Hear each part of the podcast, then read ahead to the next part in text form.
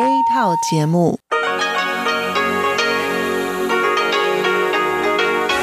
ที่นี่สถานีวิทยุเรดิโอไต้หวันอินเตอร์เนชันแนล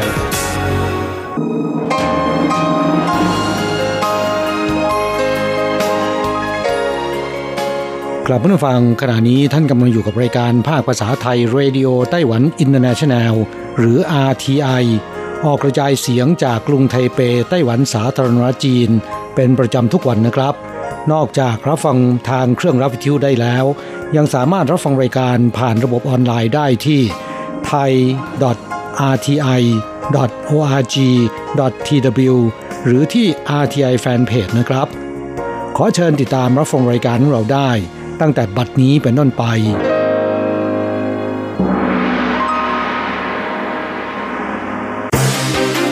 ลำดับแรก ขอเชิญติดตามรับฟัง ข่าวประจำวัน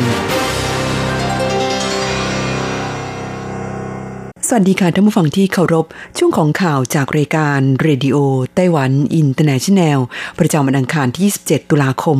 ปีพุทธศักราช 2563 สำหรับข่าวไต้หวัน มีดิฉันอัญชันทรงพุทธเป็นผู้รายงานค่ะ หัวข้อข่าวมีดังนี้ ครึ่งแรกของปีนี้ไต้หวันส่งออกชิ้นส่วนอิเล็กทรอนิกส์เพิ่มกว่า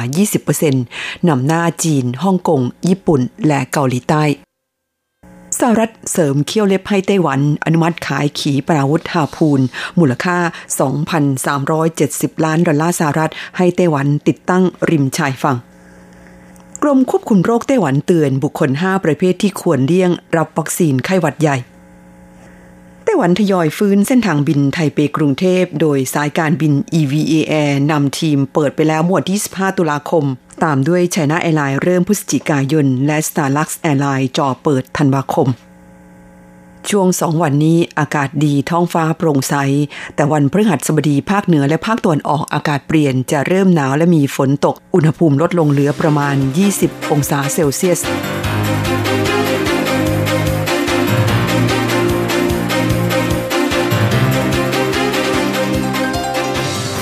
ต่อไปเป็นรายละเอียดของข่าวค่ะ ข่าวแรกในวันนี้ครึ่งแรกของปี ไต้หวันส่งออกชิ้นส่วนอิเล็กทรอนิกส์เพิ่มกว่า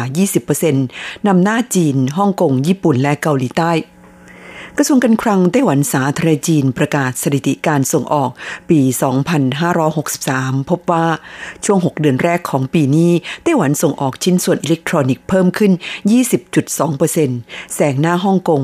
สหรัฐ สิงคโปร์ จีน ญี่ปุ่น ซึ่งส่งออกเพิ่มขึ้นเป็นตัวเลขหลักหน่วยเท่านั้นขณะที่เกาหลีใต้ติดลบ มีเพียงไต้หวันเท่านั้นที่ส่งออกสินค้าชนิดนี้เพิ่มขึ้นเป็นตัวเลขสองหลัก จากสถิติพบว่าณสิ้นเดือนกันยายนปีนี้ การส่งออกชิ้นส่วนอิเล็กทรอนิกส์ของไต้หวัน ครองสัดส่วน 39.2%ของการส่งออกทั้งหมดสินค้าหลักคือแผงวงจรรวมหรือแผงไอซีตลาดส่งออกที่สำคัญคือจีน ครองสัดส่วน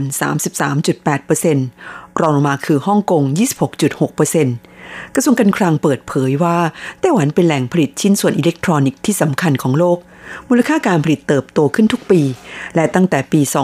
2558 เป็นต้นมา มูลค่าการผลิตเติบโตขึ้นมากกว่า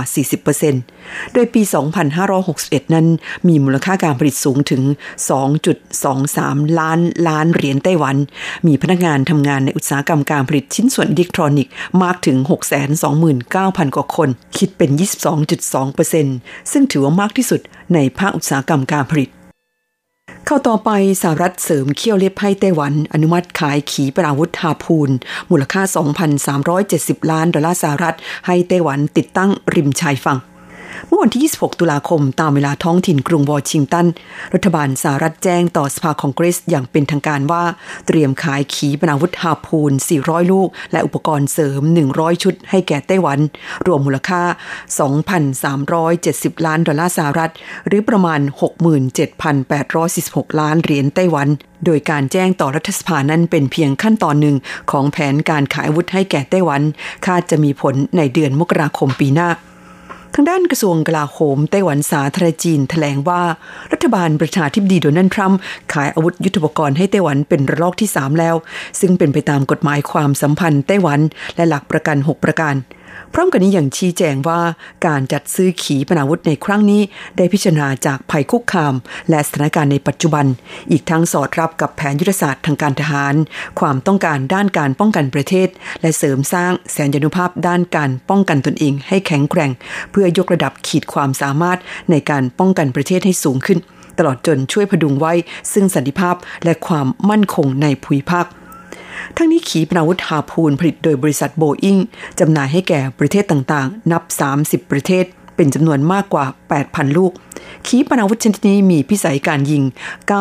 90-310 กิโลเมตร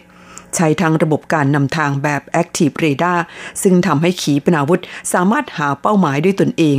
รวมถึงระบบคอมพิวเตอร์ และระบบจับสัญญาณการเคลื่อนที่และหมุนตัว ซึ่งทำงานร่วมกับระบบ GPS ในการค้นหาเป้าหมายที่กำลังเคลื่อนที่อยู่ สามารถติดตั้งได้บนฐานยิง ทั้งทางบกและทางน้ำใต้น้ำทางอากาศ อีกทั้งยังได้พัฒนาและดัดแปลง เพื่อติดตั้งบนฐานยิงบนบกโดยเฉพาะ ปัจจุบันไต้หวันประจำการขีปนาวุธฮาพูน หลายรุ่นบนเครื่องบินรบ F16 และบนเรือรบหลายลำแล้ว เข้าต่อไปกรมควบคุมโรคไต้หวันเตือนบุคคล 5 ประเภทที่ควรเลี่ยงรับวัคซีนไข้หวัดใหญ่ คุณฟังคะกรณีที่ไต้หวันพบผู้รับการฉีดวัคซีนป้องกันไข้หวัดใหญ่ มีอาการไม่สบาย ซึ่งเป็นผลข้างเคียงรวม 51 ราย และหนึ่งในจำนวนนี้มีหนึ่งรายอาการเข้าขั้นโคมา่าแพทย์พบว่าป่วยเป็นโรค GBS หรือโรคในกลุ่มอาการกูแลนแบร์ซึ่งทำให้กล้ามเนื้ออ่อนแรง สูญเสียการทำงานของกล้ามเนื้อ และอวัยวะภายในร่างกาย หลังจากที่รับวัคซีนได้ 10 วัน กรมป้องกันโรคไต้หวันออกแถลงการเตือนว่ามีกลุ่มบุคคล 5 ประเภท ที่ควรหลีกเลี่ยงการรับวัคซีนป้องกันไข้หวัดใหญ่ ซึ่งประกอบด้วย 1. ผู้ที่มีไข้ 2. ผู้ป่วยโรคเรื้อรังระดับรุนแรงและปานกลางที่มีอาการกำเริบเฉียบพลัน 3. ทารกอายุไม่ครบ 6 เดือน 4. ผู้ที่เคยมีอาการของโรค GBS และ 5. ผู้ที่แพทย์วินิจฉัยแล้วว่าไม่ควรรับการฉีดวัคซีน กรมป้องกันโรคยังเตือนว่าโดยทั่วไปหลังรับวัคซีนไข้หวัดใหญ่เป็นเวลา 48 ชั่วโมง พบว่ามีประมาณ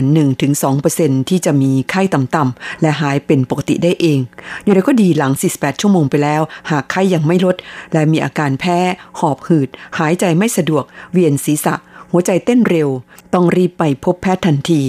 นอกจากนี้ยังแนะนำว่าหลังรับวัคซีนแล้ว ควรรอสังเกตอาการตัวเองที่สถานพยาบาล เป็นเวลาครึ่งชั่วโมง ค่อยกลับบ้านไปสำหรับผู้ที่มีอาการข้างเคียงหลังรับวัคซีนจำนวน 51 คนนั้น ถือว่าอยู่ในสัดส่วนที่ต่ำมาก เพราะจนถึงขณะนี้ไต้หวันได้ให้วัคซีนป้องกันไข้หวัดใหญ่แก่กลุ่มเสี่ยงไปแล้ว 4 ล้านกว่าราย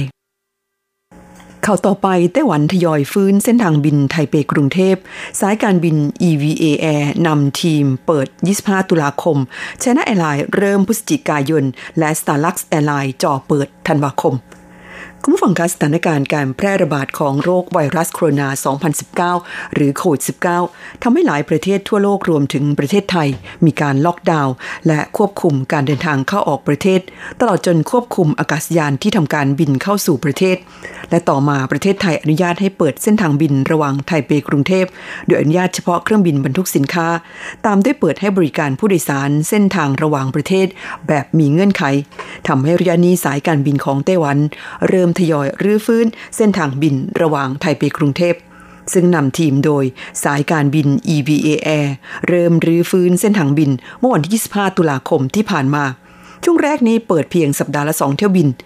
ตามด้วยสายการบินไชน่าแอร์ไลน์เตรียมรื้อฟื้นเที่ยวบินไปกรุงเทพตั้งแต่เดือนพฤศจิกายนนี้เป็นต้นไป โดยเดือนแรกเปิดเพียง 8 เที่ยวบิน จากนั้นจะทยอยเพิ่มเป็น 9 เที่ยวบินในเดือนธันวาคม ส่วนสายการบินน้องใหม่คือ Starlux Airlines เตรียมรื้อฟื้นเที่ยวบินไทเปกรุงเทพ ในเดือนธันวาคมนี้ สัปดาห์ละสองเที่ยวบินเช่นกัน นอกจากนี้ยังจะเตรียมรื้อฟื้นเที่ยวบินไทเปโอซาก้าและไทเปโตเกียวด้วยเข้าต่อไปอากาศดีจนถึงวันพุธ วันพฤหัสบดี ภาคเหนือภาคตะวันออกอากาศเปลี่ยน หนาวและมีฝน อุณหภูมิลดเหลือประมาณ 20 องศาเซลเซียส คุณผู้ฟังคะลมมรสุมตะวันออกเฉียงเหนืออ่อนกำลังลงทำให้ช่วงสองวันนี้ คือวันอังคารและวันพุธนี้ ท้องฟ้าโปร่งใส กลางวันอากาศร้อน แต่ช่วงเช้าค่ำอากาศเย็นสบาย กลับมาเป็นสภาพอากาศช่วงฤดูใบไม้ร่วงอย่างแท้จริงอีกครั้งอย่างไรก็ดีค่ะ ในวันพฤหัสบดีนี้คือวันที่ 29 ตุลาคมนะคะ ภาคเหนือและฝั่งตะวันออกของเกาะไต้หวันนั้น อากาศจะเริ่มเปลี่ยน โดยจะเริ่มหนาวและมีฝนตก คาดว่าวันศุกร์และวันเสาร์นั้นจะหนาวที่สุด นายเฉินเจี้ยนอ่านเจ้าหน้าที่พยากรณ์อากาศกรมอุตุนิยมวิทยาไต้หวันกล่าวว่า ภาคกลางขึ้นมาจนถึงภาคเหนือของไต้หวัน และพื้นที่ฝั่งตะวันออก อุณหภูมิต่ำสุดอาจจะลดลงเหลือประมาณ 20 องศาเซลเซียส ขณะที่พื้นที่โล่งกว้างเลียบชายฝั่งทะเล อุณหภูมิต่ำสุดจะลดเหลือประมาณ 17 องศาเซลเซียส ส่วนภาคกลางและภาคใต้อุณหภูมิต่ำสุดลดเหลือประมาณ 22 องศาเซลเซียส สำหรับพายุไต้ฝุ่นลูกที่8ของปีนี้ ซึ่งมีชื่อว่าโมลาเบ เป็นภาษาตากาล็อก เป็นชื่อไม้เนื้อแข็งชนิดหนึ่งที่นิยมนำมาทำเครื่องเรือน ตั้งโดยประเทศฟิลิปปินส์หลังจากที่ก่อตัวขึ้นแล้วเมื่อช่วงเช้ามืดของวันที่ 25 ตุลาคม โดยมุ่งหน้าไปทางประเทศเวียดนาม คาดว่าจะส่งผลกระทบต่อสภาพอากาศไต้หวันไม่มากนักท่านผู้ฟังคะที่ท่านรับฟังจบลงไปแล้วนั้นเป็นช่วงของข่าวไต้หวันประจำวันนี้นำเสนอโดยดิฉันอัญชันทรงพุทธค่ะ ต่อไปขอเชิญฟังข่าวต่างประเทศและข่าวจากเมืองไทยค่ะ สวัสดีครับคุณผู้ฟังที่รักและเคารพทุกท่านครับสำหรับในช่วงของข่าวต่างประเทศและข่าวจากเมืองไทยในวันนี้นะครับ ก็มีผมกฤษณัยแสบพาดเป็นผู้รายงานครับ เรามาจับตามองเกี่ยวกับไต้ฝุ่นโมลาเบ้กันครับโดยรายงานข่าวระบุครับบอกว่าชาวเวียดนามนั้นสุดระทึกครับ พร้อมรับมือกับพายุไต้ฝุ่นโมลาเบที่จ่อขึ้นฝั่งบริเวณตอนกลางของเวียดนามนะครับด้วยความเร็วลมประมาณ 135 กิโลเมตรต่อชั่วโมง ในวันพรุ่งนี้นะครับ ซึ่งนับเป็นพายุรุนแรงลูกที่ 4 ที่ถล่มเวียดนามในระยะเวลาเพียงแค่เดือนเดียวครับ ซ้ำเติมสถานการณ์อุทกภัยร้ายแรง และดินสไลด์หลายพื้นที่ เนื่องจากฝนตกหนัก จนเป็นเหตุให้มีผู้เสียชีวิตแล้วอย่างน้อย 130 ศพครับแล้วก็ยังมีผู้สูญหายอีกถึง 20 ราย โดยนายกรัฐมนตรีเหงียนส่วนฟุก แห่งเวียดนาม ได้กล่าวด้วยความกังวลครับว่าพายุไต้ฝุ่นโมลาเบเป็นไต้ฝุ่นที่รุนแรงมาก และจะส่งผลกระทบในหลายพื้นที่ของประเทศในวงกว้าง โดยนายกรัฐมนตรีเวียดนามนั้นได้เรียกร้องให้บรรดาเจ้าหน้าที่ทางการกำลังทหาร หน่วยงานที่เกี่ยวข้องตลอดจนประชาชน ที่อยู่ในเส้นทางที่พายุไต้ฝุ่นโมลาเบจะเคลื่อนผ่านนั้นครับเตรียมพร้อมรับมือกับผลกระทบของพายุที่จะส่งผลให้เกิดฝนตกหนักมากครับ ครับนี้เราไปติดตามข่าวคราวจากเมืองไทยกันครับ ข่าวแรกเราไปดูเกี่ยวกับบรรยากาศของการเปิดประชุมสมัยวิสามันของรัฐสภาของไทยนะครับ ซึ่งในวันนี้นั้นในช่วงเช้าเนี่ยพลเอกประยุทธ์จันโอชานายกรัฐมนตรีและรัฐมนตรีว่าการกระทรวงกลาโหมของไทยนั้นก็ได้ลุกขึ้นชี้แจงเกี่ยวกับกรณีที่สสบัญชีรายชื่อของพรรคเสรีรวมไทยนะครับ ได้ระบุว่า นายกรัฐมนตรีเป็นคนผลักไสให้มีการแบ่งชนชั้น ไม่เคยพูดเรื่องชนชั้นสักครั้ง ชนชั้นที่ว่านั้นเป็นคนรุ่นเก่ารุ่นใหม่ มีแต่คนรุ่นเก่าและใหม่ ต้องทำงานไปด้วยกัน ร่วมกันสร้างอนาคตไปด้วยกันประวัติศาสตร์ปัจจุบัน และอนาคตเป็นสิ่งที่กำหนดความก้าวหน้า ความยั่งยืนของประเทศนะครับครับแล้วรัฐมนตรีพลเอกประยุทธ์จันโอชานั้นก็บอกว่า การทำลายสถาบันครอบครัววันนี้นั้นเกิดในประเทศไทย ลูกไม่เคารพพ่อแม่ ลูกศิษย์ไม่เคารพครูอาจารย์ ผมถามว่า ถ้าเป็นครอบครัวของใครก็แล้วแต่ ท่านให้เป็นอย่างนั้นในครอบครัวของท่านหรือไม่ ผมถามท่านเฉยๆ การที่ท่านบอกให้ผมทำหนึ่งสองสามสี่ผมก็เรียนไปแล้วว่าผมเข้ามาด้วยอะไร หน้าที่ผมจบหรือยัง ถ้ายังไม่จบผมก็จำเป็นต้องทำให้มันจบ จะจบด้วยอะไรแล้วก็แล้วแต่ ผมไม่ได้ต้องการที่รักษาอำนาจเอาไว้ให้นานที่สุด มันเป็นหน้าที่ของผม ท่านมองว่าผมเป็นต้นต่อของปัญหาทั้งหมดลองกลับไปถามดู ท่านก็พูดถึงแต่เรื่องการยึดอำนาจรัฐประหาร แต่ไม่เคยพูดถึงเผด็จการรัฐสภาที่เกิดขึ้นมาก่อนหน้านี้นะครับ ครับต่อมานี่นะครับนายวิรัตนั้นก็ได้ชี้แจงครับว่า ไม่ได้ลืมเหตุการณ์เก่านะครับ แต่คิดว่าควรก้าวข้ามความขัดแย้ง เพื่อจะได้เริ่มต้นประเทศใหม่เสียทีเพราะท่านนายกนั้นก็จะรวมไทยสร้างชาติไม่ใช่หรือนะครับสุดท้ายครับเราไปดูเกี่ยวกับการลงทะเบียนคนละครึ่งนะครับ หลังจากโครงการคนละครึ่งเปิดให้ประชาชนที่ลงทะเบียนผ่านเว็บไซต์ แล้วนี่นะครับแล้วก็ได้รับสิทธิ์สามารถใช้จ่ายผ่านแอปพลิเคชันเป๋าตังวันแรก ตั้งแต่ 23 ตุลาคมที่ผ่านมาไปจนถึง 31 ธันวาคม ซึ่งภาครัฐนั้นร่วมจ่ายค่าอาหารและก็เครื่องดื่ม และสินค้าทั่วไป ผ่านฝ่ายของผู้ซื้อ 50%โดยไม่เกิน 150 บาทต่อคนต่อวัน หรือไม่เกิน 3,000 บาทต่อคน ตลอดระยะเวลาโครงการนะครับ ทั้งนี้นะครับนายพรชัยธีระเวทที่ปรึกษาด้านเศรษฐกิจการเงินสำนักงงานเศรษฐกิจการคลัง หรือสสค ในฐานะรองโฆษกกระทรวงการคลังครับบอกว่า ตั้งแต่ 16 ตุลาคมที่ผ่านมาล่าสุดมีประชาชน ลงทะเบียนเข้าร่วมโครงการแล้วกว่า 8.5 ล้านคน จากเป้าหมายที่ตั้งไว้ 10 ล้านคน เพราะฉะนั้นเนี่ยจึงยังเหลือสิทธิ์ลงทะเบียนอีก 1.5 ล้านคน และมีร้านค้าร่วมโครงการแล้วกว่า 350,000 ร้านค้าครับครับจึงเราไปติดตามอัตราแลกเปลี่ยนระหว่างค่าเงินเหรียญไต้หวัน กับเงินบาทและเงินเหรียญสหรัฐกันครับหากต้องการโอนเงินบาท 10,000 บาทต้องใช้เงินเหรียญไต้หวัน 9,380 เหรียญไต้หวัน หากต้องการซื้อเงินสด 10,000 บาท ก็ต้องใช้เงินเหรียญไต้หวัน 9,730 เหรียญไต้หวัน ส่วนการแลกเปลี่ยนระหว่างค่างเหรียญไต้หวันกับเงินเหรียญสหรัฐในวันนี้ 1 เหรียญสหรัฐต้องใช้เงินเหรียญไต้หวัน 28.85 เหรียญไต้หวันแลกซื้อ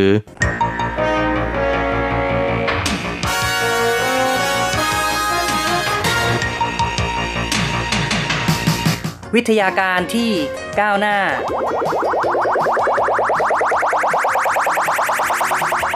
ชีวิตความเป็นอยู่ที่ทันสมัย อะไรที่ใหม่ ๆ ล้ำยุค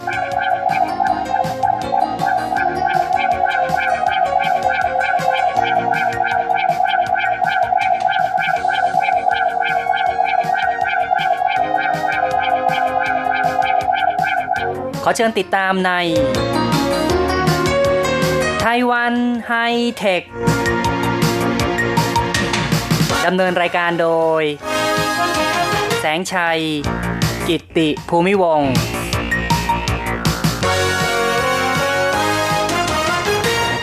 คุณผู้ฟังที่รักครับ พบกันอีกแล้วในไต้หวันไฮเทค ในวันนี้เราจะคุยกันถึงเรื่องของไฮเทคเกี่ยวกับอาหารการกินกันนะครับ แล้วก็เป็นเรื่องเกี่ยวกับเศรษฐกิจหมุนเวียนด้วย ซึ่งก็คือการรีไซเคิลหรือว่าการนำวัสดุมาใช้ใหม่นั่นเอง ในวันนี้หัวข้อที่เราจะพูดกันนั้น เป็นเรื่องของการนำเปลือกหอยนางรมเหลือทิ้ง มาสร้างเป็นผลิตภัณฑ์ล้ำค่า ถ้าหากว่าเราเดินทางไป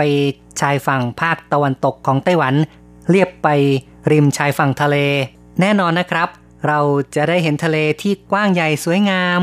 ทะเลสุดลูกหูลูกตามองแล้วก็สบายตาสบายใจ แต่ว่ารอบบริเวณข้างทางที่ผ่านไปนั้น เราก็จะได้เห็น เปลือกหอยนางรมกองอยู่เป็นภูเขาเล็กๆนะครับ ตามหย่อมต่างๆ ซึ่งเปลือกหอยนางรมเหล่านี้ ก็เป็นสิ่งที่เหลือทิ้งจากการที่ผู้เพาะเลี้ยงหอยนางรม ได้ทำการแกะเอาเนื้อไปขาย เปลือกก็ทิ้งกองเอาไว้ กลายเป็นเศษซากที่ดูแล้วระเกะระกะ นอกจากนี้ยังเป็นแหล่งเพาะเชื้อโรค มีแมลงหนอนต่างๆ ชอนชัย สถาบันวิจัยเทคโนโลยีของไต้หวันจึงได้ร่วมมือกับบริษัทไต้หวันชูก้า เพื่อทำการวิจัยค้นคว้า แล้วก็หาทางแปรรูปของเหลือทิ้งเหล่านี้ ให้กลายเป็นผลิตภัณฑ์ต่างๆนำมาแปรรูปใช้เป็นวัสดุในอุตสาหกรรมก่อสร้าง หรือแม้แต่นำมาแปรรูปให้กลายเป็นวัตถุดิบขั้นสูงที่ใช้ในอุตสาหกรรมอาหาร หรือแม้แต่การผลิตยาก็ได้ ก็ต้องบอกว่าการเลี้ยงหอยนางรมนั้น เป็นสิ่งที่ชาวไต้หวันได้กระทำกันมาอย่างยาวนานทีเดียว ในภาคการเพาะเลี้ยงสัตว์น้ำของไต้หวัน เป็นสิ่งที่ผู้คนได้เห็นกันจนคุ้นตา และก็สามารถสร้างมูลค่าทางเศรษฐกิจช่วยยกระดับความเป็นอยู่ของประชาชนได้ กล่าวได้ว่าการเลี้ยงหอยนางรมช่วยยกระดับความเป็นอยู่ของผู้เพาะเลี้ยงให้ดีขึ้นได้ แต่หลังจากที่ผู้เพาะเลี้ยงหอยนางรมนั้น ได้ทำการแกะเอาเนื้อหอยเพื่อนำไปขายแล้ว ก็ได้กองเปลือกหอยนางรมทิ้งเอาไว้ กลายเป็นภูเขาดูแล้วก็ไม่เจริญตาเจริญใจ มีกลิ่นเหม็น และยังเป็นแหล่งเพาะเชื้อโรค หรือว่าเป็นแหล่งที่ทำให้เกิดแมลงต่างๆ กลายเป็นปัญหาหนักเช่นกัน ในปัจจุบันนั้นผู้คนได้ตระหนักถึงการส่งเสริมเศรษฐกิจหมุนเวียนก็คือการรีไซเคิลหรือว่าการนำเอาวัสดุมาใช้ให้เกิดประโยชน์ ไต้หวันมีความตื่นตัวในเรื่องนี้เช่นกัน อีกทั้งการส่งเสริมเศรษฐกิจหมุนเวียน เป็นหนึ่งในทิศทางการผลักดันนโยบาย อุตสาหกรรม5บวก2ของไต้หวันสถาบันวิจัยเทคโนโลยีอุตสาหกรรมของไต้หวันจึงได้ร่วมมือกับบริษัทไต้หวันชูก้า เพื่อร่วมกันวิจัยพัฒนา หาทางใช้ประโยชน์จากเปลือกหอยนางรม พื่อจะได้แก้ปัญหาเปลือกหอยนางรม ซึ่งกองอยู่ตามชายหาดชายฝั่ง ตั้งแต่ภาคเหนือ คือเมืองซินจู ลงไปจนถึงเมืองผิงตง ก็ล้วนแต่มีเปลือกหอยนางรมจำนวนมากที่สามารถนำมาใช้ประโยชน์ต่อไป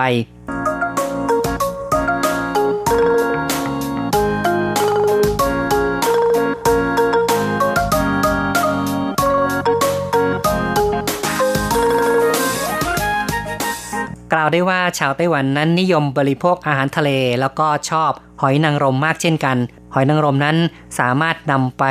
ปรุงเป็นอาหารได้หลากหลายชนิด เนื่องจากนิยมบริโภคก็มีการเพาะเลี้ยงอย่างมากมาย แต่เมื่อบริโภคไปแล้วก็เหลือเปลือกเอาไว้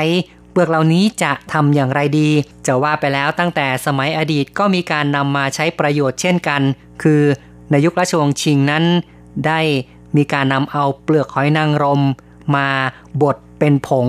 นำมาผสมกับน้ำข้าวเหนียวบดก็คล้ายๆกับว่าทำเป็นซีเมนต์นั่นเอง เพื่อนำไปใช้ในการเชื่อมก้อนอิฐใช้ในการก่อสร้าง มีตัวอย่างให้เห็นก็คือ ป้อมอันผิง ซึ่งเป็นป้อมโบราณตั้งอยู่ที่นครไทยนั้น ได้ทำการก่ออิฐโดยใช้ เปลือกหอยนางรมที่บดผสมกับข้าวเหนียวนำมาใช้ในการโบกกออิฐนะครับ สร้างเป็นป้อมปราการที่แข็งแรง ป้อมดังกล่าวยังคงทนจนถึงปัจจุบันก็ยังคงมีซากเหลือให้เห็นอยู่ กล่าวได้ว่าผู้คนในอดีตนั้นมีภูมิปัญญาที่ชาญฉลาดไม่น้อย มาถึงปัจจุบันนั้น เปลือกหอยนางรมก็มีการนำมาใช้ในงานศิลปะ นักประดิษฐ์นำมาประดิษฐ์เป็นสิ่งของเครื่องใช้ต่างๆ ที่ดูแล้วสวยงาม นำมาใช้ในการ DIY หรือว่าการ do it yourself นะครับ ก็คือนำมาประดิษฐ์แบบงานฝีมือนั่นเองทำให้เกิดความเพลิดเพลิน นักท่องเที่ยวที่เดินทางไปชม ฟาร์มหอยนางรม ที่ฟาร์มเลี้ยงหอยนางรมนั้น ก็จะมีการจัดกิจกรรม DIY ให้นักท่องเที่ยวได้ทดลองทำก็ถือว่าเป็นกิจกรรมอย่างหนึ่งที่ทำให้เกิดความรู้สึกว่าสนุกสนานเพลิดเพลิน นอกจากนี้นี่นะครับ การใช้ประโยชน์จากเปลือกหอยนางรมนั้น ก็ยังมีการนำมาทำเป็นปุ๋ย หรือว่าทำเป็นอาหารสัตว์ จะว่าไปแล้วการใช้ประโยชน์จากเปลือกหอยนางรมที่กล่าวมาข้างต้นนี้ ก็มีการใช้หลากหลายประการทีเดียว แต่ถึงกระนั้นก็ตามเปลือกหอยนางรมในไต้หวันแต่ละปีเนี่ยมีปริมาณเท่าไหร่คุณผู้ฟังทราบหรือเปล่าครับ แต่ละปีนั้นมีมากถึง1 0 0 0 0แสนถึง1 4 0 0 0 0 ตันทีเดียว จะเห็นได้ว่าปริมาณเป็นแสนตันนั้นมากจริง การใช้ประโยชน์ข้างต้นจึงไม่ทันกับปริมาณที่เพิ่มขึ้นอย่างรวดเร็วเพิ่มขึ้นในทุกๆปี จึงทำให้ทางสถาบันวิจัยเทคโนโลยีอุตสาหกรรมนั้น ก็เร่งทำการค้นคว้า ในที่สุดก็พบว่าน่าจะนำเอาเปลือกหอยนางรมนั้น มาสกัดเป็นแคลเซียมคาร์บอเนต การผลิตเป็นแคลเซียมคาร์บอเนตจะสามารถนำไปใช้ในอุตสาหกรรมก่อสร้างได้ ซึ่งคาดว่าแต่ละปีจะใช้เปลือกหอยนางรมประมาณ 50,000 ตัน ก็ลดปริมาณไปได้ ครึ่งหนึ่งของเปลือกหอยนางรมที่เป็นเศษวัสดุของเสียในแต่ละปี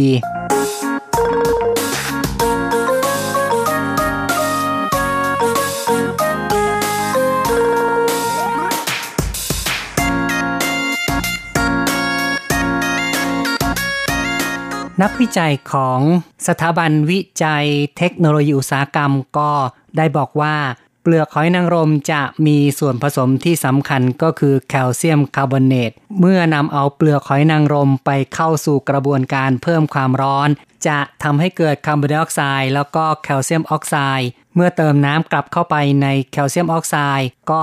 จะทำให้กลายเป็นปูนขาว และถ้าหากว่านำเอาปูนขาวนี้มาดูดซับคาร์บอนไดออกไซด์ก็จะกลับกลายเป็นแคลเซียมคาร์บอเนตอีกครั้งหนึ่งที่มีคุณภาพดีขึ้น ในอดีตนั้นแหล่งแคลเซียมคาร์บอเนตที่สำคัญก็มาจากหินอ่อนนั่นเอง ซึ่งจะต้องนำเอาหินอ่อนมาบดให้กลายเป็นผง แต่ปัจจุบันนั้นการทำเหมืองหินอ่อนมีข้อจำกัดก็คือว่าปริมาณหินอ่อนลดน้อยลง และยังอาจจะเกิดการทำลายสภาพดินสภาพแวดล้อม ซึ่งเป็นผลที่ไม่ดี เพราะฉะนั้นการนำเอาเปลือกหอยนางรม มาผ่านกระบวนการ เพื่อทำให้เกิดแคลเซียมคาร์บอเนตนั้นก็ถือว่าเป็นวิธีที่อนุรักษ์สิ่งแวดล้อม และ เป็นเศรษฐกิจหมุนเวียนที่ทำให้เกิดการพัฒนาที่ยั่งยืน สามารถใช้ทรัพยากรได้อย่างต่อเนื่อง โครงการที่ทางสถาบันวิจัย เทคโนโลยีอุตสาหกรรม ร่วมมือกับบริษัทไต้หวันชูก้านั้น นับว่าเป็นโครงการที่จะสร้างประโยชน์ต่อ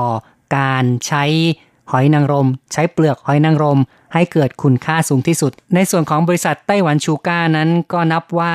เป็นกิจการของรัฐบาลที่แต่เดิมนั้นก็มุ่งเน้นในเรื่องของ การปลูกอ้อย ต่อมาก็ขยายเข้าสู่การเลี้ยงสุกร และปัจจุบันนี้ยังได้พัฒนาในเรื่องของไบโอเทคโนโลยี หรือว่า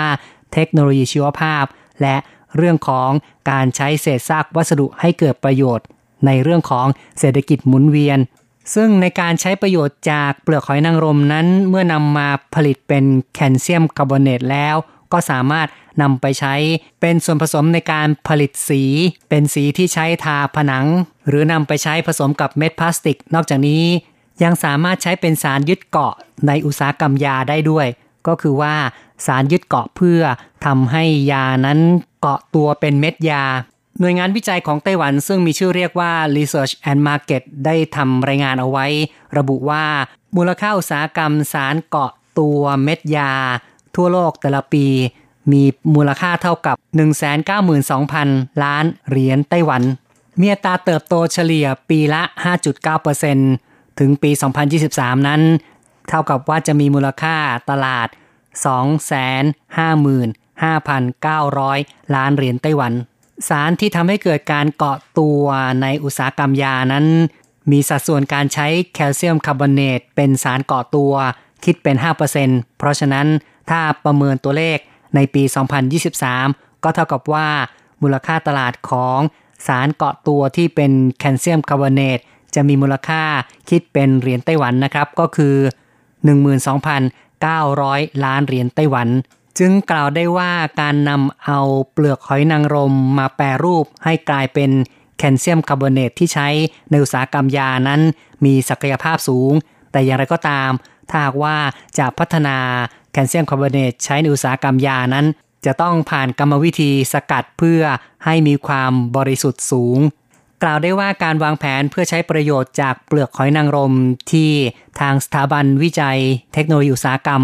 ได้กำหนดไว้นั้นจะแบ่งเป็น 3 ช่วง 3 ขั้นตอนก็คือว่า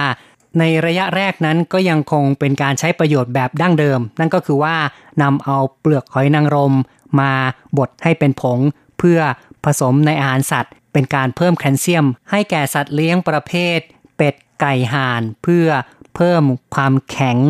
ของเปลือกไข่นั่นเอง การใช้ประโยชน์ในทำนองนี้ก็ยังคงดำเนินต่อไป ส่วนในขั้นต่อไประยะต่อไปก็เริ่มมีการนำมาผลิตเป็นแคลเซียมคาร์บอเนตเพื่อใช้ในอุตสาหกรรม ใช้เป็นส่วนผสมสำหรับการผลิตสี หรือส่วนผสมในการผลิตวัสดุพลาสติก หรือว่าผลิตภัณฑ์พลาสติก และในประการต่อไปนั้น ก็คือระยะที่ 3 ก็จะมุ่งสู่อุตสาหกรรมอาหาร หรือว่าอุตสาหกรรมยา หรือแม้แต่ผลิตภัณฑ์เกี่ยวกับเครื่องสำอางต่างๆ ซึ่งจะต้องมีการพัฒนาเทคโนโลยีในระดับที่สูงขึ้น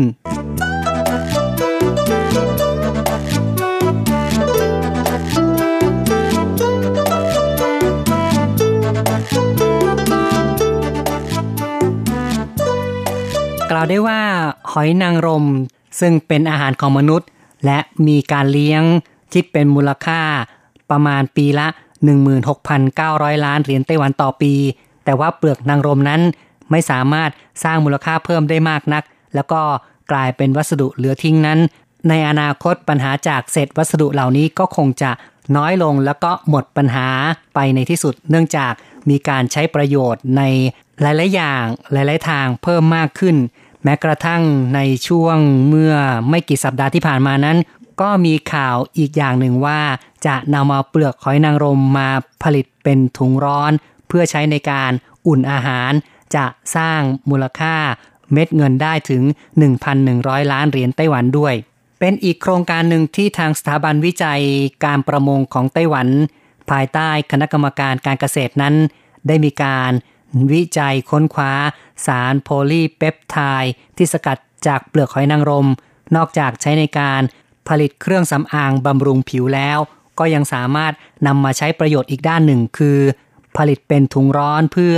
ใช้ในการอุ่นอาหารสำเร็จรูป ผงจากเปลือกหอยนางรมที่ผ่านกระบวนการนำมาบรรจุไว้ในถุง เมื่อจะนำมาใช้ในการอุ่นอาหาร ก็เพียงแต่นำไปแช่ลงใน อ่างน้ำก็ทำให้เกิดความร้อนได้ อุณหภูมิความร้อนจะสูงถึง 90 องศาเซลเซียสทีเดียว ในเวลา 6-7 นาทีนั้น ก็สามารถอุ่นอาหารให้มีความร้อนในระดับ 50 องศาได้ ก็ถือว่าเป็นการใช้ประโยชน์อีกประการหนึ่งจากเปลือกหอยนางรมที่เป็นเศษวัสดุเหลือทิ้ง คุณผู้ฟังครับ การพูดคุยในรายการไต้หวันไฮเทคในครั้งนี้ เห็นทีต้องขอยุติลงก่อน อย่าลืมกลับมาพบกันใหม่ในครั้งต่อไป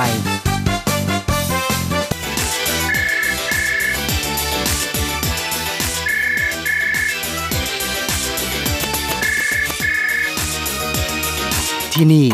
มีเรื่องราวมากมาย ที่นี่มีสิ่งที่น่าสนใจ เราเชื่อว่าที่นี่มีสิ่งที่คุณอยากรู้ อยากเห็น อยากสัมผัส ที่นี่ไต้หวัน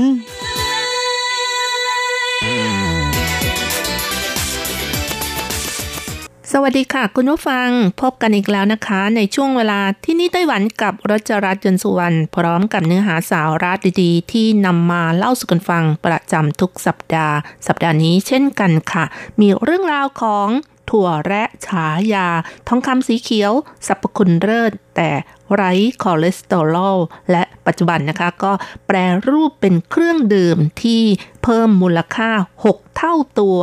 มาเล่าสู่กันฟังนะคะ ค่ะ ถั่วแระ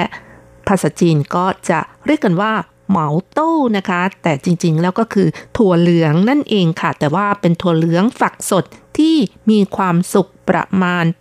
80%ถั่วแระนั้นมีลักษณะเป็นฝักเล็กๆ แล้วก็มีขนเล็กๆ อยู่ที่ฝักนะคะ มีสีเขียวสด มีเมล็ดอยู่ประมาณ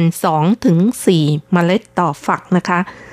ถ้าเอามาต้มหรือว่านึ่งทั้งฝัก แล้วก็โรยด้วยเกลือเล็กน้อย ก็จะมีรสชาติหวานมันอร่อยค่ะ หรือไม่ก็แกะฝักเอาเมล็ดออก แล้วก็โรยด้วยพริกไทยดำเล็กน้อย ก็จะเป็นกับแกล้มเป็นที่ชื่นชอบของบรรดาคอเหล้าเบียร์หรือคนที่กินซูชิทั้งหลายเลยนะคะทำให้รู้สึกว่า อืม ยิ่งเคี้ยวยิ่งมันค่ะแล้วก็ถั่วแระนะคะก็สามารถนำไปประกอบอาหารได้หลากหลายชนิด ยิ่งคนที่ชอบกินเจ หรือว่ามังสวิรัตก็เหมาะมากเลยค่ะ เนื่องจากว่ามีโปรตีนสูง ไขมันต่ำ แล้วก็มีกากใยอาหารมาก ซึ่งในประเทศเอเชีย ก็มีคนบริโภคถั่วแระมาเป็นเวลานาน ซึ่งก็ได้แก่ญี่ปุ่น จีนแผ่นดินใหญ่ ไต้หวัน และเกาหลีแม้แต่คนไทยก็นิยมบริโภคเช่นกัน แล้วก็ทางทวีปยุโรปก็นิยมบริโภคกันมากขึ้นค่ะ โดยเฉพาะชาวญี่ปุ่นนะคะ ก็นิยมนำถั่วแระมาเป็นกับแกล้ม หรือเป็นอาหารว่างเกือบทุกบ้านทุกครัวเรือนก็ว่าได้ เหมาะกับคนทุกเพศทุกวัย หรือคนที่ต้องการลดน้ำหนัก อันนี้หลายคนที่ฟังแล้วก็หูผึ่งเลยนะคะ อย่าลืมค่ะ ไปซื้อมารับประทานกันเยอะๆค่ะ มีเส้นใยอาหารมาก มีคุณประโยชน์มากมาย ก็ไม่ต้องแปลกใจเลยว่าทำไมถั่วแระจึงเป็นเมนูประจำบ้านของชาวญี่ปุ่นถั่วแระของไต้หวันนะคะ ก็ได้รับสมญานามว่า ทองคำสีเขียว ลี่จิน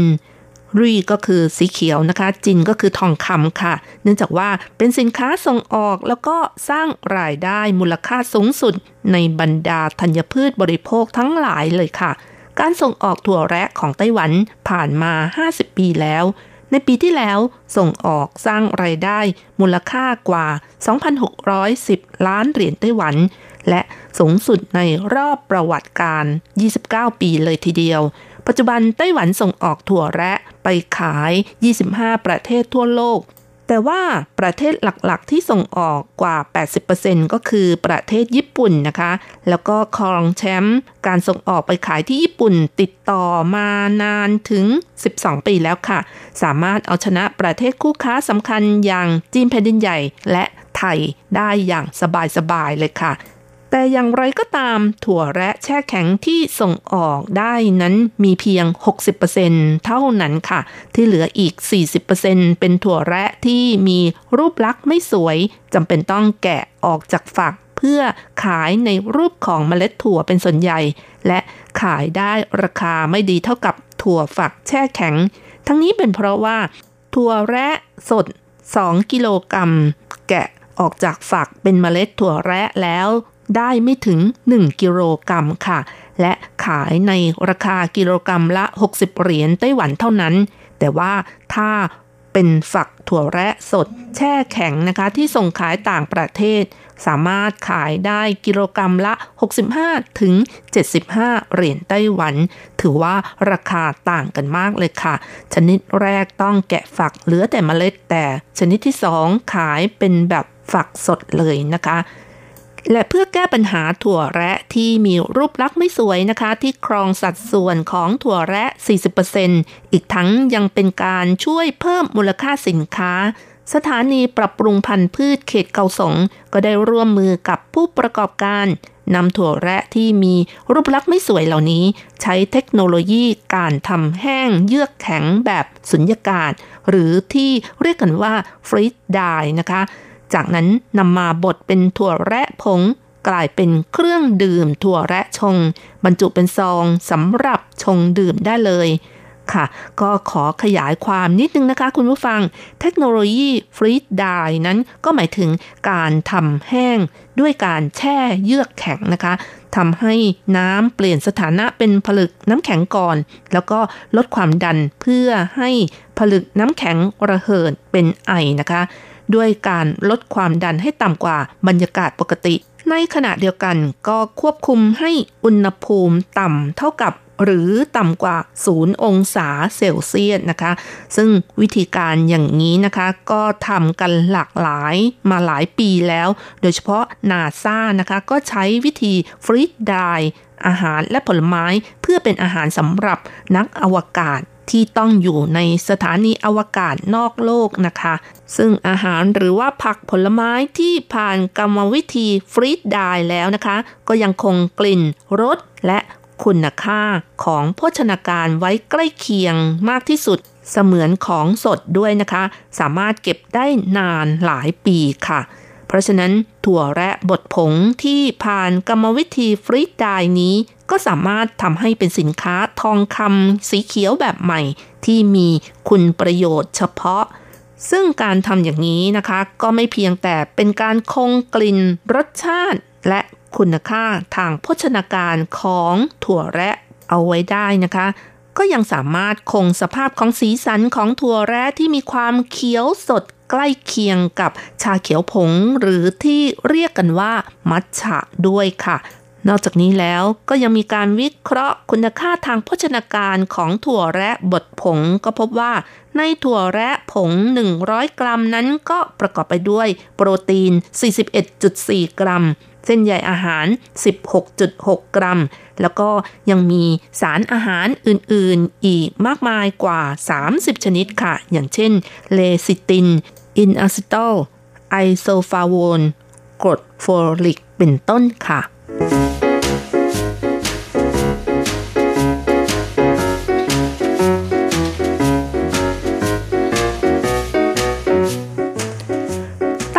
ฝ่าหัวหน้าสถานีปรับปรุงพันธุ์พืชเกาสงบอกว่า พันธุ์ถั่วแระของไต้หวันนั้นมีการพัฒนาอย่างไม่ขาดสาย สามารถพัฒนาถั่วแระที่ถูกปากผู้บริโภค โดยเฉพาะอย่างยิ่งชาวญี่ปุ่นค่ะ ทำให้มูลค่าการส่งออกถั่วแระของไต้หวันนั้นดีมาก ๆ เลยนะคะ ถือเป็นความสำเร็จในการร่วมมือระหว่างภาคการผลิต ภาครัฐ และภาคการศึกษาด้านวิจัยพัฒนานะคะ แต่ว่าถั่วแระที่เก็บเกี่ยวได้ในไร่ที่เป็นวัตถุดิบนำมาแปรรูปแช่แข็ง และได้มาตรฐานของการส่งออก ครองสัดส่วนแค่ 60%เท่านั้น ที่เหลืออีก 40%จะเป็นถั่วแระที่มีรูปลักษณ์ไม่สวย คิดเป็นปริมาณแล้วก็มีประมาณ 12,000 ตันต่อปีค่ะแล้วก็ถ้าหากมีการนำมาแปรรูปเป็นถั่วแระผงในรูปของเครื่องดื่ม ก็สามารถขายได้กิโลกรรัมละ 1,500 เหรียญไต้หวัน ภายใน 5 ปีนั้นก็สามารถสร้างมูลค่าตลาดนับ ร้อยล้านเหรียญไต้หวัน ซึ่งโครงการการแปรรูปดังกล่าวค่ะ เริ่มมีการพัฒนาวิจัยมาตั้งแต่ปี 2017 โดยใช้เวลาปรับปรุงพัฒนา 3 ปี ขณะนี้สามารถผลิตเป็นเครื่องดื่มของคนรักษาสุขภาพแล้ว และจากการสำรวจนะคะ 95%ของผู้บริโภคก็บอกว่ารสชาติอร่อยการทำเช่นนี้สามารถเพิ่มมูลค่าของวัตถุดิบ ได้ถึง 6 เท่าตัว และยังมีการมอบให้มหาวิทยาลัยการแพทย์ไทเปทำการตรวจสอบสรรพคุณของผลิตภัณฑ์ อีกทั้งยังให้สถาบันค้นคว้าและพัฒนาอุตสาหกรรมอาหารทำการวิเคราะห์อาหารฟังก์ชัน และพิสูจน์แล้วว่ามีประสิทธิผลดีด้วย โดยขณะนี้ทางสถานีปรับปรุงพันธุ์พืชเกาสง ได้ถ่ายโอนสิทธิ์และเทคนิคการผลิต ให้กับบริษัทอาหารแช่แข็งนำไปผลิตเป็นสินค้าจำหน่ายได้แล้วค่ะเลี้ยวสูหวาซึ่งเป็นผู้จัดการของบริษัทอาหารแช่แข็งยงเซิงก็บอกว่าตั้งแต่ปี 1985 ทางบริษัทก็มีเทคโนโลยีการบรรจุแบบสุญญากาศแล้ว ในช่วงแรกนั้น ทางบริษัทก็ใช้บรรจุเครื่องปรุงของบะหมี่สำเร็จรูป ผ่านกรรมวิธีฟรีดไดที่มีอุณหภูมิต่ำกว่า 0 องศาเซลเซียส และในครั้งนี้มีการนำเอาถั่วแระที่มีรูปลักษณ์ไม่สวย เป็นถั่วแระสายพันธุ์เกาสงหมายเลข 11 ที่มีกลิ่นหอมของเผือกอ่อนๆ เมล็ดของถั่วแระมีสีชา หลังจากที่ใช้เครื่องจักรแกะฝักกลายเป็นเมล็ดถั่วแระแล้วจะมีน้ำหนักเหลือ 27%จากนั้น นำมาผ่านกรรมวิธีฟรีดไดบดเป็นผง จะเหลือน้ำหนักประมาณ 1 ใน 4 ของเมล็ดถั่วแระ และเธอก็ยังกล่าวด้วยว่า ถั่วแระบดผงที่ผ่านกรรมวิธีฟรีดไดในน้ำหนัก 20 กรัม หากนำมาชงและดื่ม จะมีคุณค่าทางโภชนาการเท่ากับถั่วแระฝักที่มีน้ำหนัก 200 กรัม แถมยังดื่มง่าย ชงง่าย ดูดซึมเข้าสู่ร่างกายง่ายอีกด้วย และขณะนี้ทางบริษัทก็ได้เริ่มจำหน่ายทางเว็บไซต์แล้ว นอกจากนี้ยังจะวางแผนส่งขายตลาดญี่ปุ่น รวมทั้งยุโรปและอเมริกา เพราะว่าประเทศเหล่านี้มีการกินถั่วแระเพิ่มขึ้น มีความเห็นว่าถั่วแระนั้นเป็นซุปเปอร์ฟู้ด เพราะฉะนั้นถือว่าเป็นตลาดที่มีศักยภาพ ในอนาคตนั้นจะมีการจดทะเบียน ผงเครื่องดื่มถั่วแระเป็นอาหารบำรุงสุขภาพด้วย เจ้ากัวหลง ผู้เชี่ยวชาญด้านการวิจัยพัฒนาถั่วแระ หรือผู้ที่ได้รับฉายาว่าเจ้าชายถั่วแระ ก็บอกว่า ไต้หวันมีการปลูกถั่วแระหลากหลายสายพันธุ์ ได้แก่ พันเกาสงหมายเลข 7 เกาสงหมายเลข 8 เกาสงหมายเลข 9 เกาสงหมายเลข 11 และ เกาสงหมายเลข 12 แต่ว่าถั่วแระที่ขายตามท้องตลาดในไต้หวัน ส่วนใหญ่ก็เป็นพันถั่วแระเกาสงหมายเลข 11 ที่มีเปลือกนอกเป็นสีกาแฟอ่อน แล้วก็ยังมีกลิ่นหอมของเผือกอ่อนๆ เป็นถั่วแระที่มีรูปลักษณ์ไม่สวยแต่ว่ารสชาติอร่อย หอมหวาน และปัจจุบันก็มีการนำมาแปรรูปเป็นน้ำถั่วแระปั่น เต้าหู้ถั่วแระเป็นต้น และล่าสุดนะคะนำมาแปรรูปทำเป็นถั่วแระผงในรูปของซองที่ผ่านกรรมวิธีฟรีดไดที่มีรสชาติหอมอร่อย ส่วนถั่วแระที่ส่งขายต่างประเทศเป็นหลักก็คือ ถั่วแระสายพันธุ์เกาสงหมายเลขเก้าหรือที่มีชื่อเรียกอีกอย่างว่าคริสตันสีเขียว ซึ่งเป็นสายพันธุ์ที่ส่งขายตลาดญี่ปุ่นเป็นหลัก จะมีฝักถั่วที่เต็มอิ่ม มีสีเขียวสดใส มีน้ำมีนวล รสชาติหวานสด ถือเป็นตัวเอกหรือว่าพระเอกของบรรดาถั่วแระทั้งหลายด้วย และนอกจากนี้ลักษณะเด่นของถั่วแระเกาสงหมายเลขเก้าที่มีคุณสมบัติเด่นกว่าสายพันธุ์อื่นๆ ก็คือ เวลาปลูกก็เจริญเติบโตดี ปริมาณการผลิตสูง ต้านทานโรคได้ดี เพราะปลูกง่ายและดูแลง่ายกว่าสายพันธุ์อื่น ๆ และที่สำคัญสร้างรายได้มูลค่าสูงสุดของการส่งออกด้วยค่ะ อย่างไรก็ตาม ถั่วแระที่มีรูปลักษณ์ไม่สวยอย่างสายพันธุ์เกาสงหมายเลข 11 ที่มีกลิ่นหอมของเผือกอ่อนๆเมล็ดถั่วมีสีชา ก็นำมาแปรรูปบดเป็นผง โดยผ่านกรรมวิธีฟรีดไดก็เป็นเครื่องดื่มของคนรักษาสุขภาพที่ให้คุณค่าทางโภชนาการสูง และยังเพิ่มมูลค่าของสินค้าถึง 6 เท่าตัวเลยทีเดียว ค่ะ คุณฟังคะเวลาของรายการหมดลงอีกแล้วค่ะ อย่าลืมนะคะ กลับมาติดตามเรื่องราวดีๆ ในช่วงเวลาที่นี่ไต้หวันกับรจรัสยนสุวรรณได้ใหม่ สัปดาห์หน้าเวลาเดียวกันสำหรับวันนี้ ขอให้ทุกท่านโชคดีมีความสุขสวัสดีค่ะ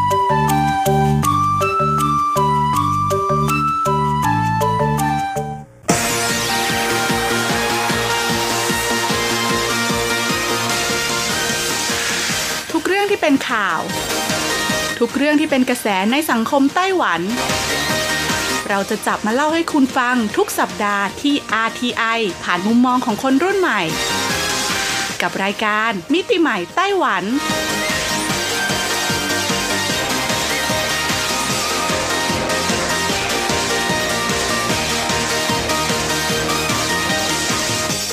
สวัสดีค่ะ คุณผู้ฟัง RTI ที่เคารพทุกท่านขอต้อนรับเข้าสู่รายการมิติใหม่ไต้หวัน รายการที่จะนำเสนอเรื่องราวดีๆ เรื่องราวใหม่ๆ ที่เกิดขึ้นในไต้หวันดำเนินรายการโดยดิฉันดีเจยุ้ยมณพรชัยวุฒิค่ะ สำหรับเรื่องราวของเราในสัปดาห์นี้ค่ะบอกเลยว่าต่อเนื่องจากสัปดาห์ที่แล้วนะคะ หากใครจำได้ค่ะสัปดาห์ที่แล้วเนี่ยเราได้แนะนำนะคะในส่วนของสถานที่ตั้งแคมปิ้งค่ะ หรือว่าสถานที่กางเต็นท์ที่ถูกกฎหมายในไต้หวันนะคะ ที่ต้องเรียกได้ว่าได้รับความนิยมติดอันดับท็อป 10 ของคนไต้หวันเลยทีเดียวนะคะ ซึ่งต้องบอกเลยว่าหลายสถานที่เนี่ยก็อยู่กลางใจเมืองนะคุณผู้ฟังไม่ได้อยู่ห่างไกลตัวเมืองมากขนาดนั้นค่ะ อย่างเช่นเขตว่านหวานะคะ ก็มีีหนึ่งสถานที่ค่ะ ที่สามารถจะกางเต็นท์ได้นะ หรือว่าที่กลางตัวเมืองนครไถนั้นเอง เขาก็มีการจัดสถานที่สำหรับกางเต็นท์นะคะ ไว้ให้กับครอบครัวหรือว่ากลุ่มน้องๆ นักเรียนอะไรอย่างนี้นะ จะไปทำกิจกรรมกันก็สามารถไปได้ค่ะ ซึ่งแต่ละที่เนี่ยก็มีเวลาเปิดปิด แล้วก็มีในส่วนของค่าธรรมเนียมในการจัดการดูแลนะคะ ที่แตกต่างกันออกไปเนาะเอาเป็นว่าใครที่สนใจนะคะ อยากจะไปกางเต็นท์ในไต้หวัน แล้วก็อยากจะไปแบบไม่ต้องลำบากมาก เพราะว่าสถานที่เหล่านี้ส่วนใหญ่ก็คือจะมีเต็นท์ให้เราเช่าด้วยนะคะ ก็สามารถเข้าไปดูย้อนหลังได้เลยค่ะ บนเว็บไซต์ th.rti.org.tw นะคะ หรือว่าจะเป็น RTI application ก็ได้ แล้วก็เสิร์ชหารายการมิติใหม่ไต้หวันนะคะ และในสัปดาห์นี้ค่ะ เราจะมาต่อกันที่อันดับ 4 ถึงอันดับ 1 กันเลยดีกว่านะคะ ไปดูกันดีกว่านะว่าที่เหลืออีก 4 อันดับเนี่ยจะอยู่ที่เมืองไหนบ้างนะคะ แล้วก็แต่ละสถานที่กลางเต็นท์เนี่ยมีลักษณะพิเศษอะไรนะคะ หรือว่ามีจุดเด่นอะไรมีความน่าสนใจอย่างไร จึงสามารถดึงดูดให้คนไต้หวันเลือกสถานที่เหล่านี้เป็นจุดกลางเต็นท์หรือว่าทำกิจกรรมเกี่ยวข้องกับแคมปิ้งนั่นเอง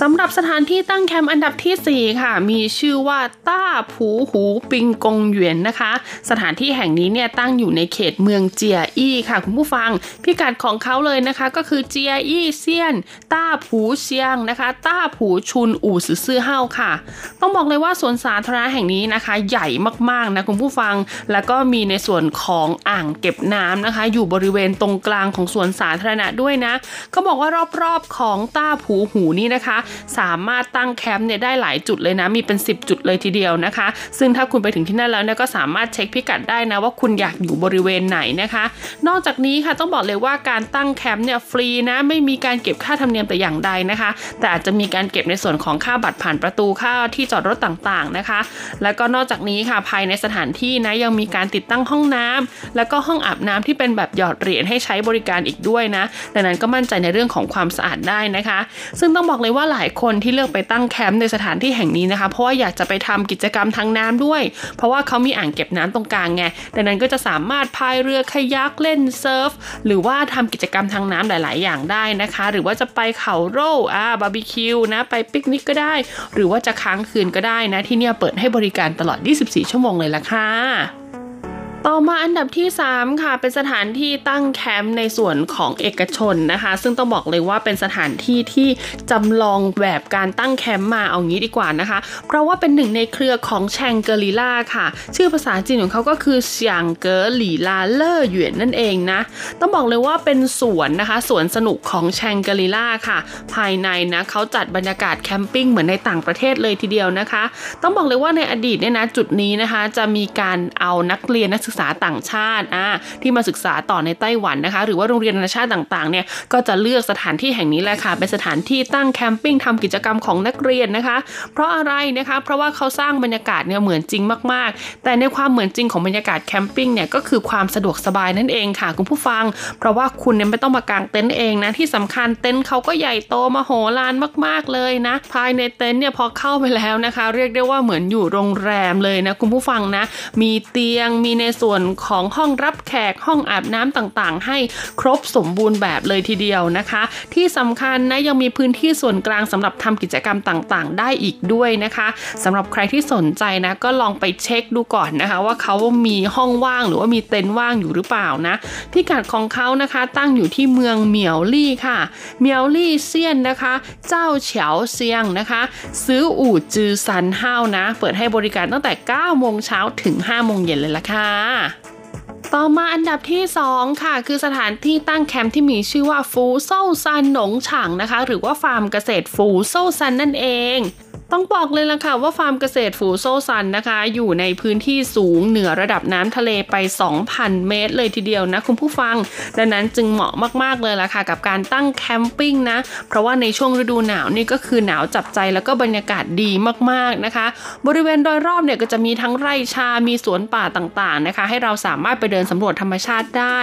แล้วก็ต้องบอกเลยล่ะค่ะว่าการตั้งเต็นท์ตั้งแคมป์ของเขาเนี่ยนะก็มีทั้งแบบที่เป็นสำเร็จรูปแล้วนะคะ เขาเรียกว่าเป็นลู่อิงพิงกัวอู้นะคะ ก็คือจะเป็นห้องพักแบบทรงแอปเปิลอ่าเขาทำเป็นรูปแอปเปิลสีแดงๆเลยนะคะ แล้วก็ภายในเนี่ยก็คือบรรยากาศเหมือนเป็นเต็นท์เลยนะ หรือหากใครไม่ชอบนะคะ ก็สามารถเช่าเต็นท์ของเขาได้นะคะ ราคาหลังละ 700 เหรียญไต้หวัน เขามีสถานที่ข้างนอกอีกต่างหากนะคะ ให้เรากางเต็นท์ได้ หรือใครที่มีรถนะคะ เป็นรถแบบบ้านรถตั้งแคมป์ก็สามารถขับเข้าไปแล้วก็ไปขอเช่าสถานที่เขาเพื่อตั้งแคมป์ตั้งรถจอดรถได้เช่นเดียวกันนะคะ ซึ่งเขาเปิดให้บริการตั้งแต่6โมงเช้าถึง3ทุ่มครึ่งนะคะ ก็คือจะเปิดรับลูกค้าถึงแค่3ทุ่มครึ่งเท่านั้น หลังจาก3ทุ่มครึ่งไปแล้วก็คือไม่รับแล้วนะ เพราะว่าคนที่อยู่ในสถานที่เนี่ยก็จะได้พักผ่อนแล้วก็ทำกิจกรรมต่างๆ ได้นะคะพิกัดที่แน่นอนของเขาก็คือที่นครไถจงค่ะ ไถจงซื่อเหอพิงชีนะคะฟูโซซานลู่เออสือจิ๋วเฮานั่นเองและสุดท้ายอันดับที่ 1 ค่ะ ต้องบอกเลยว่าเป็นฟาร์มเกษตรที่สวยงามมากๆอีกแห่งหนึ่งนะคะ ก็คือฟาร์มเกษตรอูลิงหนงฉางนั่นเอง ต้องบอกเลยล่ะค่ะว่าฟาร์มเกษตรอู่หลิงนี่นะคะ ก็อยู่ในเขตพื้นที่นครไถจง เช่นเดียวกันนะคุณผู้ฟังสามารถตั้งแคมป์ได้นะคะ หลากหลายรูปแบบเลยทีเดียวนะ แล้วก็สามารถตั้งแคมป์ได้ตลอดทั้งปีเลยละค่ะ คือจะตั้งเป็นแบบแคมป์ที่คุณแบบพกอุปกรณ์ไปเองเขาก็มีพื้นที่ให้ หรือหากใครไม่ใช่สายแบบว่าตั้งแคมป์จริงจังแต่อยากได้บรรยากาศแบบตั้งแคมป์เขาก็มีเต็นท์สำเร็จรูปนะคะ ให้เราได้เช่าด้วยนะราคาหลังละ 1,000เหรียญไต้หวันเท่านั้น นอกจากนี้ค่ะยังให้บริการในส่วนของน้ำอุ่นนะคะ น้ำดื่มต่างๆนะ แล้วก็ยังมีพื้นที่สำหรับทำกิจกรรม อย่างเช่น ปิ้งย่างบาร์บีคิวปิกนิกแล้วก็ทำอาหารต่างๆนะคะ หรือว่าการเล่นรอบกองไฟตอนกลางคืนได้ด้วยนะ ซึ่งหากใครจะไปที่อู่หลิงหนงฉางเนี่ยเขาก็แนะนำว่าให้โทรไปจองก่อนนะคะ หรือว่าทำการจองผ่านทางออนไลน์ไปก่อนนะจะได้รู้ว่าคุณเนี่ยมีที่พักหรือว่ามีเต็นท์จริงหรือเปล่านะคะ แล้วก็กระซิบด้วยนะว่าถ้าใครไปช่วงหน้าหนาวแบบหนาวมากๆ สักประมาณเดือนธันวามกราเนี่ยก็มีโอกาสเจอกับหิมะตกด้วยแหละค่ะสำหรับฟาร์มเกษตรอูหลิงหนงฉางนี้นะคะ จะเปิดให้บริการตั้งแต่7โมงเช้าถึง3ทุ่มครึ่งเลยละค่ะ พิกัดที่แน่นอนของเขาก็คือไทจงซื่อเหอพิงชีพิงเติงหลี่อูหลิงลู่ซานจืออีเฮา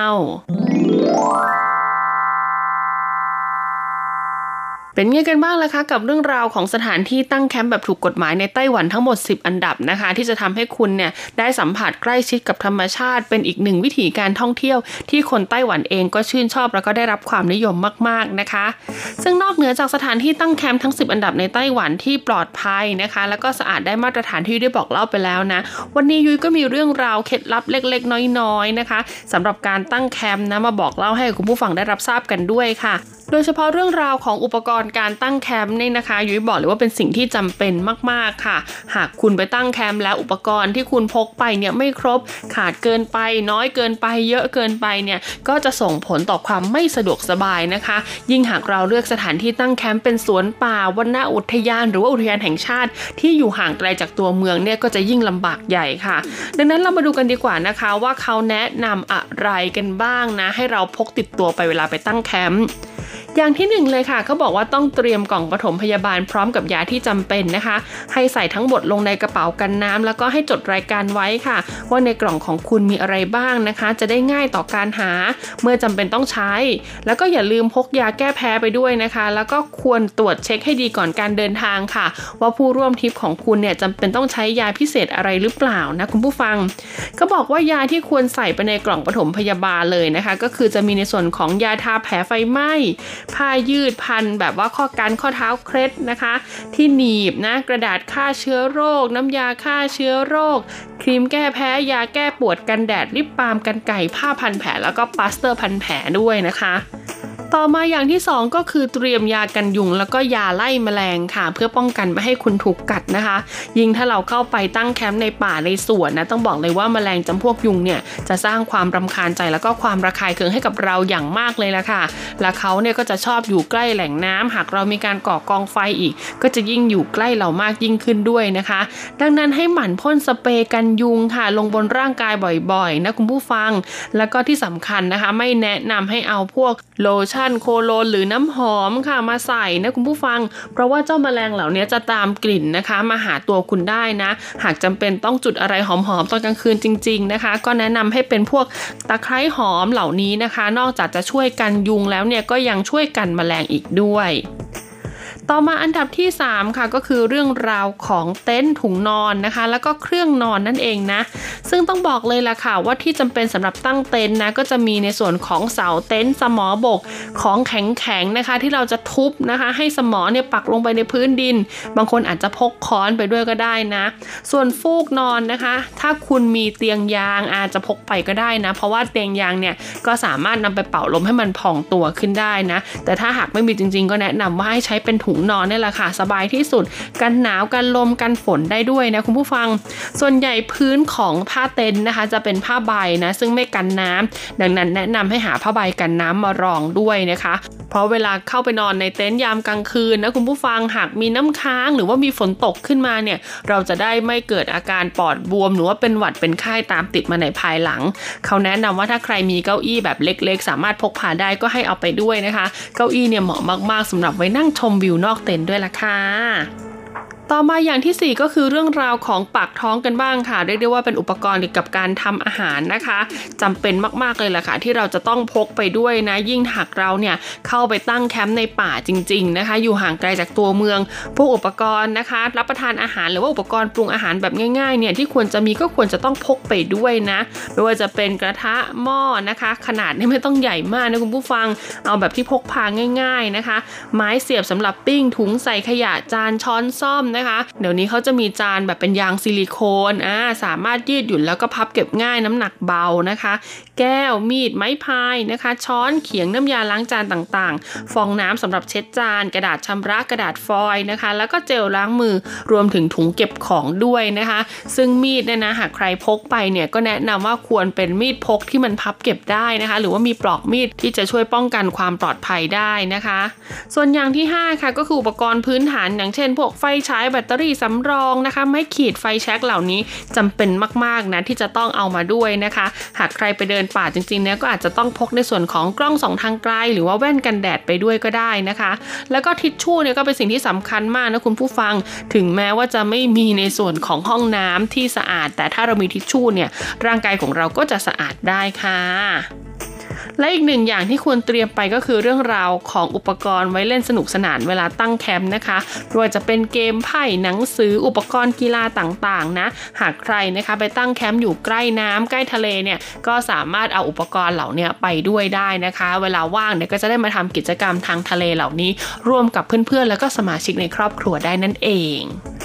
ต้องบอกเลยว่าการตั้งแคมป์เนี่ยเป็นอีกหนึ่งตัวเลือกสำคัญเลยทีเดียวนะคะคุณผู้ฟังสำหรับคนที่อยากจะเข้าไปพักผ่อน แล้วก็ใกล้ชิดกับธรรมชาติมากๆ ยิ่งไปกว่านั้นค่ะ คุณเนี่ยไปใช้พื้นที่ของธรรมชาติแล้วก็ต้องไม่ทำลายธรรมชาติด้วยนะ คนที่จะไปตั้งแคมป์นะคะ ยุ้ยแนะนำว่าให้ดำเนินรอยตามวิถีอีโคเลยนะ คือวิถีรักโลกเลยนะคะ สิ่งที่เอาเข้าไปในป่าไปตั้งแคมป์เนี่ยเอาเข้าไปแล้วก็ต้องเอากลับออกมาให้หมดด้วย โดยเฉพาะขยะต่างๆนะคะควรที่จะเก็บออกมาให้หมดเลยนะคุณผู้ฟังไม่ต้องคิดว่าอนาคตมันจะย่อยสลายได้ไม่เอานะคะ เก็บกลับมาทิ้งในตัวเมืองเนี่ยแหละค่ะ จะได้ไม่เป็นภาระให้กับพื้นป่าสัตว์ป่าแล้วก็โลกใบนี้นะคะ อีกทั้งคนที่เขาอยากจะเข้าไปสัมผัสธรรมชาติต่อจากคุณ เขาก็จะได้พบเห็นความสวยงามของธรรมชาติ เช่นเดียวกับที่คุณได้ไปสัมผัสในการตั้งแคมป์นั่นเองแหละค่ะ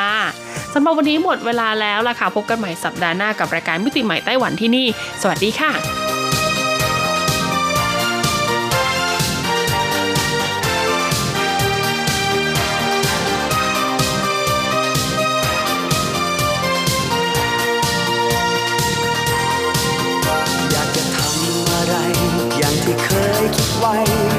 他们。